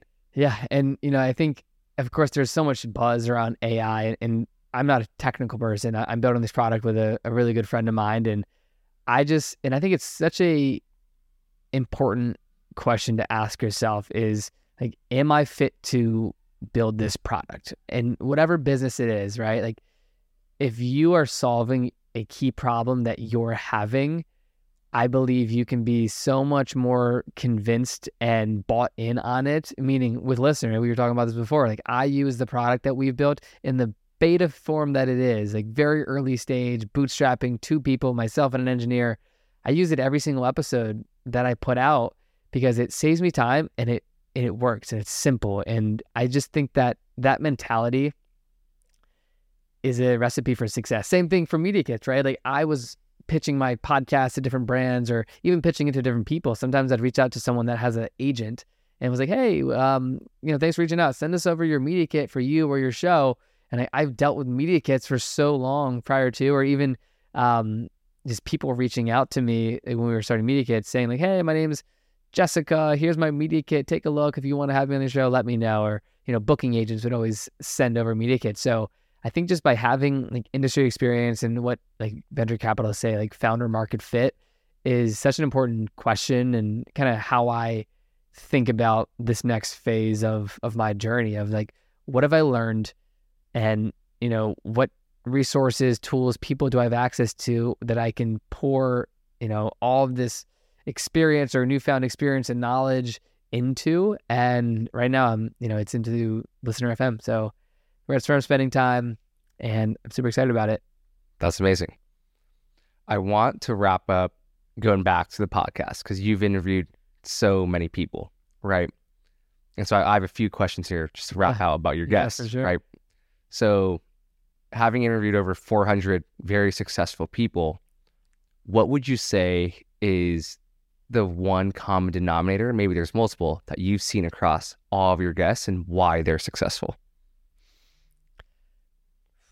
I would say, you know, one thing that, and I said it earlier, and I'm not. This won't be the the key answer. Is of course the the keep going and never quit. Like that's something that every guest that I've had on the show, if I take a step back and look at a guest from afar and say, did they keep going through adversity? Yes. Did they simply not quit when they when they should have? Like so many stories that you hear. Like every logical person that is not in the building entrepreneurial mentality like would simply quit and they didn't so that's one side of it if i was to you know really seek for a new answer I- just think that as someone that truly loves the art of a story, right? Like, I'm someone I just read Richard Branson's biography. I, I'm always listening to podcasts, not of just like podcasts, but people that are interviewing people, hearing stories. I am obsessed with the art of a story, the art of what led someone to doing something and just the journey of that because it's so easy to look at the end result of someone or something and like even today, right? This is the context and this will all come full circle to the answer. You know, you see someone like Jeff Bezos and Amazon and you're like, how do you build a company like that? Like that's Insane. insanity. And today I, I met someone that's actually a, a a a user of Listener FM, and I won't say his name, but we were just catching up, first time meeting, and he was like, you know, we were talking about fun fact, right? So he was one of, if not the first, like affiliate of Amazon, and he said that like Jeff Bezos reached out to him when he became the first affiliate of, of something like way, way, way back in the day and he has this email and he sent him a t-shirt and he was like very personal and just like wanted to get his experience and just you know you hear you hear that and you're just like wow like the stories of what led to greatness sometimes go unheard unless you're someone like you or I or whoever just that like really seeks to understand the journey where you know if I, if I were to now answer the question the biggest thing that I've learned is just not only that everyone has a story but the story is everything. The journey of taking that one step and like figuring it out. It's like the beauty of everything is no one ever had it figured out until quote unquote they did, right? Like it's so easy to look in, at all of the people that you see on social and, and and you know you see this glamorized version of success or their journey or it's easier you can do it fast whatever it may be but you you look at the most successful, whether that's billionaires, whatever it may be, however you deem success, and you just realize like we all started somewhere, and most of the time people started in worse conditions than you did, whether that's from you know where they were from or just their backgrounds or just the lack of you know family in their life, whatever it may be, and I just think that not only is that such a, a big takeaway for me, but it just reminds me of like wow like be obsessed with the journey because you can't obsess over the outcome because if you know if you told Jeff Bezos in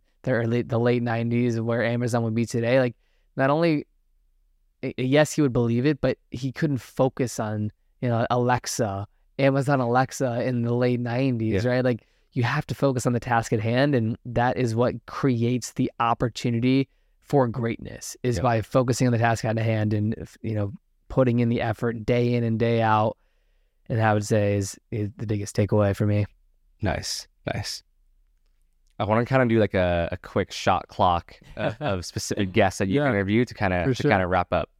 So, you've interviewed Elon Musk's mom. What would you say was the big thing in, in her parenting in terms of like how do you how do you create Elon Musk? You know? Yeah, yeah. It's so yeah. That interview was so great because I think when you think about that, like exactly what you just said, right? Elon Musk, such a character. You think about him as this man, but his mother, right? The the the the woman who raised him and his circle of influence, like, that set the foundation of who he is and his story and his childhood and everything. And I think one of my biggest takeaways from her is just you know they were coming from South Africa, traveling a lot. Um, dad wasn't around much. Like they just had this, um, just such a strong family unit f- across Tosca, his sister, and his brother Kimball. Where you know, I think it's um sometimes, especially in family, it's like you know, one sibling does this and one sibling does that, and you know, they're all spread across. They have their own priorities in life, and it seemed that her and you know the the Musk's family was just so like locked in and aligned and like such a family unit. And I think that was just like a high level takeaway without having to like really try to dig deep into that interview. Yeah. Yeah. That's you know you know the thought I just got because you're you're talking about family and and like that core value and principle. I think that's so underrated. So I was just at a I was just at a mastermind this past uh, weekend in Cabo, and it was a room of 150 different business owners, and there was a, a, a section where everyone broke out in groups. And so they pair you basically with people in your specific revenue range. And so there was two tables out of like, I don't know, like 30 tables, I'd say, or like 25 tables, two tables specifically. And those two tables had all of like the eight figure entrepreneurs, like people who were doing Yep. over a mil a month. And there were only, I don't know, like seven people in the whole out of 150 Yeah. who were in that upper echelon. Four out of those seven companies were f- the founders were husband and wife. When it was very interesting because my COO pointed it out to me. And I thought it was an interesting topic.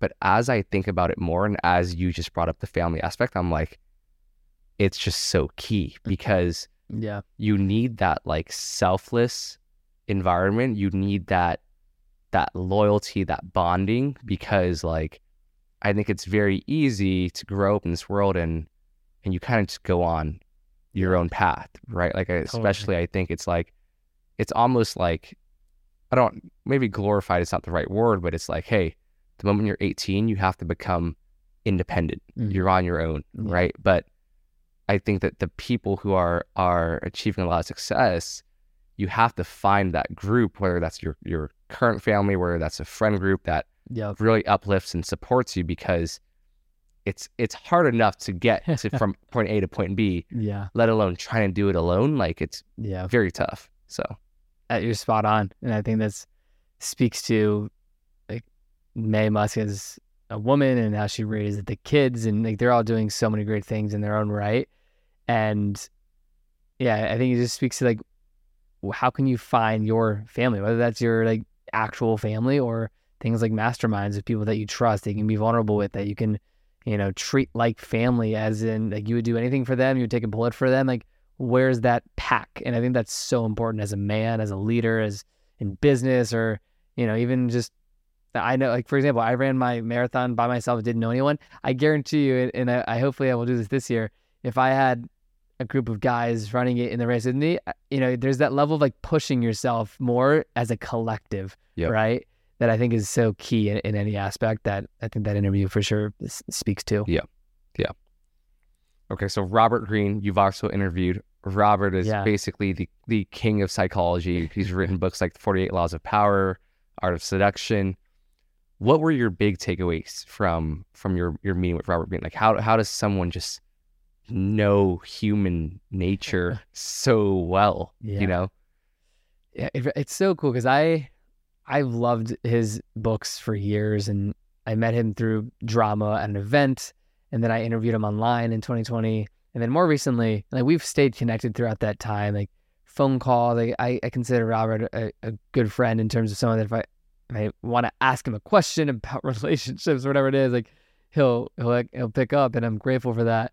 And more recently, I got to sit down with him in person at his house like three months ago, and like really do uh, a like an hour and a half sit down interview, and he's just incredible. First of all, like his lifestyle is so unique. Where like before even answering your question directly, like after the interview, he brought me into his writing room, and you know this he's Wow. not doing the most, and, and he's not doing that well. He's just sitting in certain chairs, and you know he has he had a stroke, or I think two strokes, two strokes over the course of the last handful of years, where you know he's just he's conscious of his of his time. He's had death scares, all this stuff. But we go into his writing room, and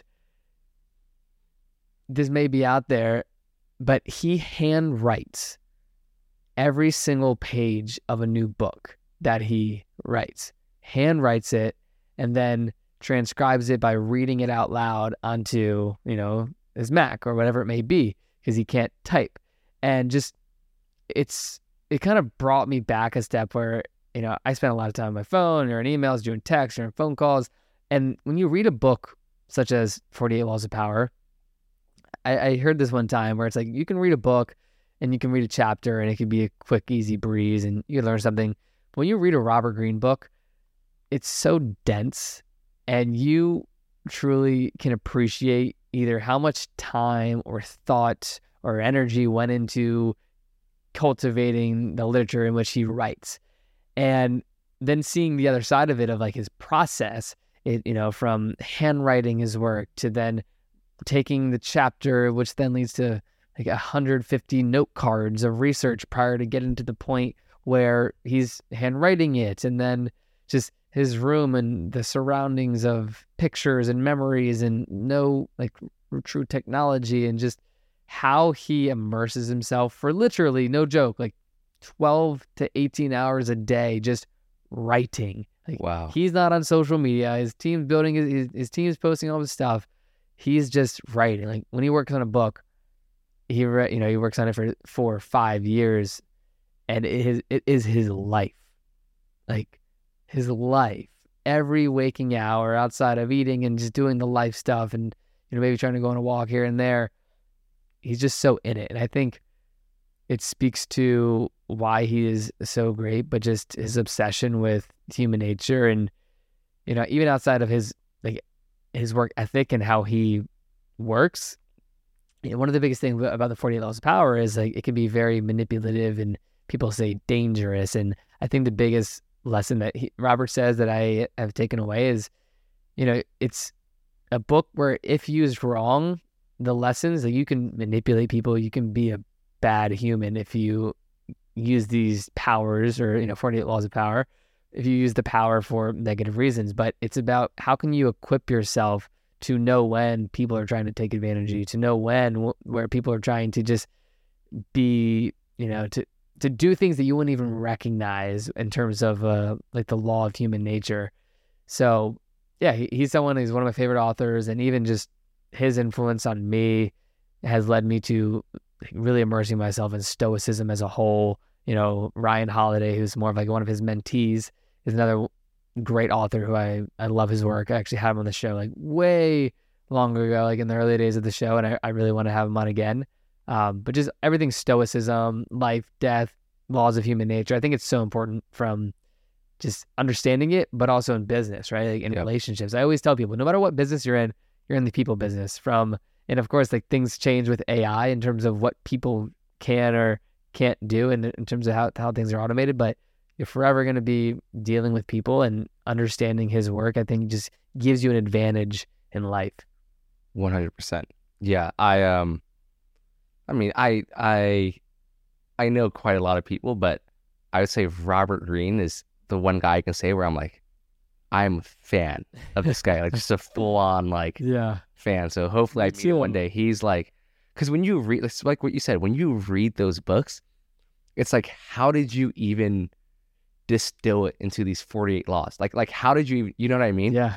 It's just crazy. Like anyone who's who's read his books. So Yeah. And, and the density and just to see, like, he still has like original note cards from like the Crazy. learning process and like the discovery process of all of his books. Like, he's opening all these things, and you can just see the, the year, like the decades and just that went into what deems his now as a success. And I don't know if people know this, but like he wasn't he was a like nothing writer until his like late thirties. And he had no success. He didn't like the Forty Laws of Power didn't come out until I think he was like early forties. Like he wow, struggled a lot in his early career to then now see how like mainstream and how successful his books have been. I think it just you know speaks to our whole conversation about just one foot in front of the other and like all of his experiences and that journey led for him to be able to distill these lessons and laws into the words that he did and i think it's just it's so powerful but he's someone that is just the most like he's so committed to his craft that it's it's in undeniable or unbelievable just to see you know how he does what he does Yeah. so yeah shout out to robert Greene. shout out to Robert Greene, man. So you were you were basically one of the last people to interview Larry King before he, he passed away. Would love to learn more about like what your takeaways with with Larry were, was as well. Yeah. So the Larry King story, it's it's so quite shocking how it came about looking back. So just the brief was I ended up interviewing Tillman Fertitta, who owner of the Houston Rockets, Yep. and he was promoting his book. I had him on the show. I got invited to this dinner in Beverly Hills at the Mastro's location, which Mhm. Tillman owns. It was like 20 or 30 different people that help promote his book, podcasters, creators, whatever it may be. And I ended up meeting um, this guy named Chance King at this dinner, who happened to be Larry King's son. And before I get into what led up or what I learned from Larry, I think it's just so important to have the context. Um, met Chance at this event. The following weekend, I was hosting an event with Drama, Robert Greene, or not Robert Greene, this with Rob Dyrdek, uh, Drama, like all these cool people. Ended up inviting Chance to it. We became friends, just hit it off. And sometimes it's just, you can't predict these things. The following week, I'm walking around Century City Mall and about to leave with my girlfriend and a friend and Kieran. And as I'm about to leave, guess who comes stroll? I say strolling around the corner because he's in a wheelchair. Larry King passes me at this mall a week after I met his son, and it's just one of those moments. You're like, are you kidding me? Like, I, I've always wanted to interview Larry King. I've you know written that in my journal for years. Happened to meet his son coincidentally, and I ended up just turning around, going up to him, just introducing myself, saying, "Oh my God, like I met your son Chance. Just wanted to say I, I admire you and your work." Got a quick picture to send it to Chance, and it was just like a cool moment, right? And that led to um, around, I should say, this was like November or October, yeah, October 2019 is when this was all happening, and you know, I don't typically I'm not the one to say like, oh, can you get this interview for me? Like ask, oh, do this, do this. Like, can you help me get this interview in a sense? But it was just one of those times where it just felt so natural, right? Like given Larry's age and just he doesn't he didn't do podcasts a lot. I figured I'd ask, and Chance ended up saying, you know, he's wasn't doing too all the time, coming out of a stroke. He couldn't do it at the time. And then fast forward to Thanksgiving, um, I always try to text people that I care about or that I think of and just say happy Thanksgiving we ended up texting that day and in November 2020 or 2019, and it was just kind of circled back. And he was like, "Hey, by the way, I spoke with my dad again. He's doing better. He said he'd love to do the show. Let me know when you'll be in LA next, and we'll schedule it." And I was still living in Arizona, and I was like, "I'll be there in the next two weeks." And we ended up scheduling the show December 10th, 2019. And looking back, it was just crazy timing because that was really one of the only, uh, if not based on what I know, like the last interview he really did in his studio because then, you know, Christmas or holidays and then New Year's and then like COVID early 2020. Yeah. yeah. And someone like him who was 87 years old, he was not doing anything, not seeing anyone. And the day he passed, it was, I remember it so vividly. I remember waking up and like a handful of friends were texting me, like, oh my God, do you see the news? And, you know, it's one thing to, uh, you know, I, I, thought of my friend Chance who just lost his dad and just how, uh, how hurt he must be. And, you know, Chance's my age, 20, 22 now, 23. His dad, 87. It must be so hard, right? Like you have so much yeah. life ahead of you. And outside of just like the loss itself, just that interview meant so much to me because like the context of I was 19 and Larry King's 87, it's like a 67 year age gap. The context of him being born in 1933, me be me being born in the year 2000, and us being in these similar but way different fields of like he's the you know the the godfather of journalism, interviewing all that stuff, and I'm just a young podcaster that wants to do this for like the foreseeable future. It was just such a moment of clarity and reassurance of just, you know, being that 17 year old kid in my bedroom, walking around with a pair of Apple headphones to then, excuse me, sitting down with Larry King in his office. It just really proved, not only proved to me, but just reassured. And I think so many people, and I should say, we all have these moments in life where, or hopefully you would have one one day where you were just reassured that what you're doing like is right and to keep going and you have like a positive sign and like that was time that interview with Larry King was that times a thousand and you know to the main point one of the biggest lessons I learned from him and I said the one thing earlier about the quote I live by is just he says I've never learned anything while I was talking to to just focus on being a great listener but outside of that you know, I asked Larry the question. I said, "What makes people great?"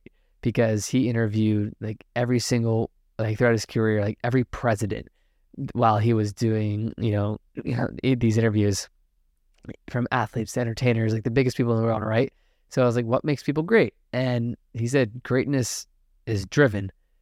Like, those who are great are always the most driven. And just, of course, it's one thing to hear, but when you, you know, when I referenced that Larry, uh, not Larry King, that the Robert Greene story and someone that's his age that's so driven to write and pour his heart into these different novels, like you just realize that that simple statement of drive, meaning just pouring your heart and soul into what you do and to being committed to it, it's just so apparent in, in terms of what creates greatness and what creates that opportunity for greatness. And I think that's a very not only valuable insight that I learned, but something that always I, I think about when I think about that interview with Larry King and and more so just he is so he was so present, right? Like people sometimes in you know people that have interviews or maybe you meet someone at an event sometimes you can notice people like aren't making eye contact they're busy they're their head's somewhere else and like you just know right yeah you, you know, know. like they have things that are going on like Yeah. nothing i can do right now will maybe like zone them in like, like, should we postpone? yeah Like, exactly right and and you could just it was a different level of presence with him that it just looking back you could just i could feel the decades of presence and just greatness was just sitting right in front of me and, and even looking back like, i get the chills and, and i'm like wow like that was just, it was such a surreal moment from like the the morning of of like i'm interviewing larry king today this is crazy to then like being present in that moment with him for 45 minutes like i can still picture it so vividly. It's it's Yeah. and, and I'm you know just to like wrap up the point I'm, I'm so grateful for it.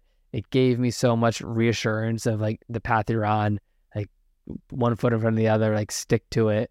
Um and I'll and I'll go back a lot and like watch those clips because you know not only Larry King and the passing but it just reminds you that you know one day every single person I've ever interviewed will be not be here anymore. And same thing for me right? So it just speaks to the the value and you know the the dedication to the craft of wanting to have great conversations to you know to create these you know like time capsules of storytelling that Larry King has done so well um, over the decades that he did it and yeah it's, it's definitely one of the if not the most you know like cherished interview I've done Yeah. That's amazing. cool. Well, I feel like we covered so much in terms Yeah. of just everything all around. And I think that's that's a great high point to to wrap it up. So I appreciate you coming on on today's podcast. absolutely And uh dude, I I'm just just hearing your story really motivates me too to really push on on this podcast. But hearing like, you know, the stories of people you've interviewed and stuff, like it's your your purpose is just so much more. And I think I'm excited to see this next chapter for you in terms of like what what you're gonna tackle next. So thank you so much Tim I really appreciate it of course, man. Thanks for coming. thanks for having me here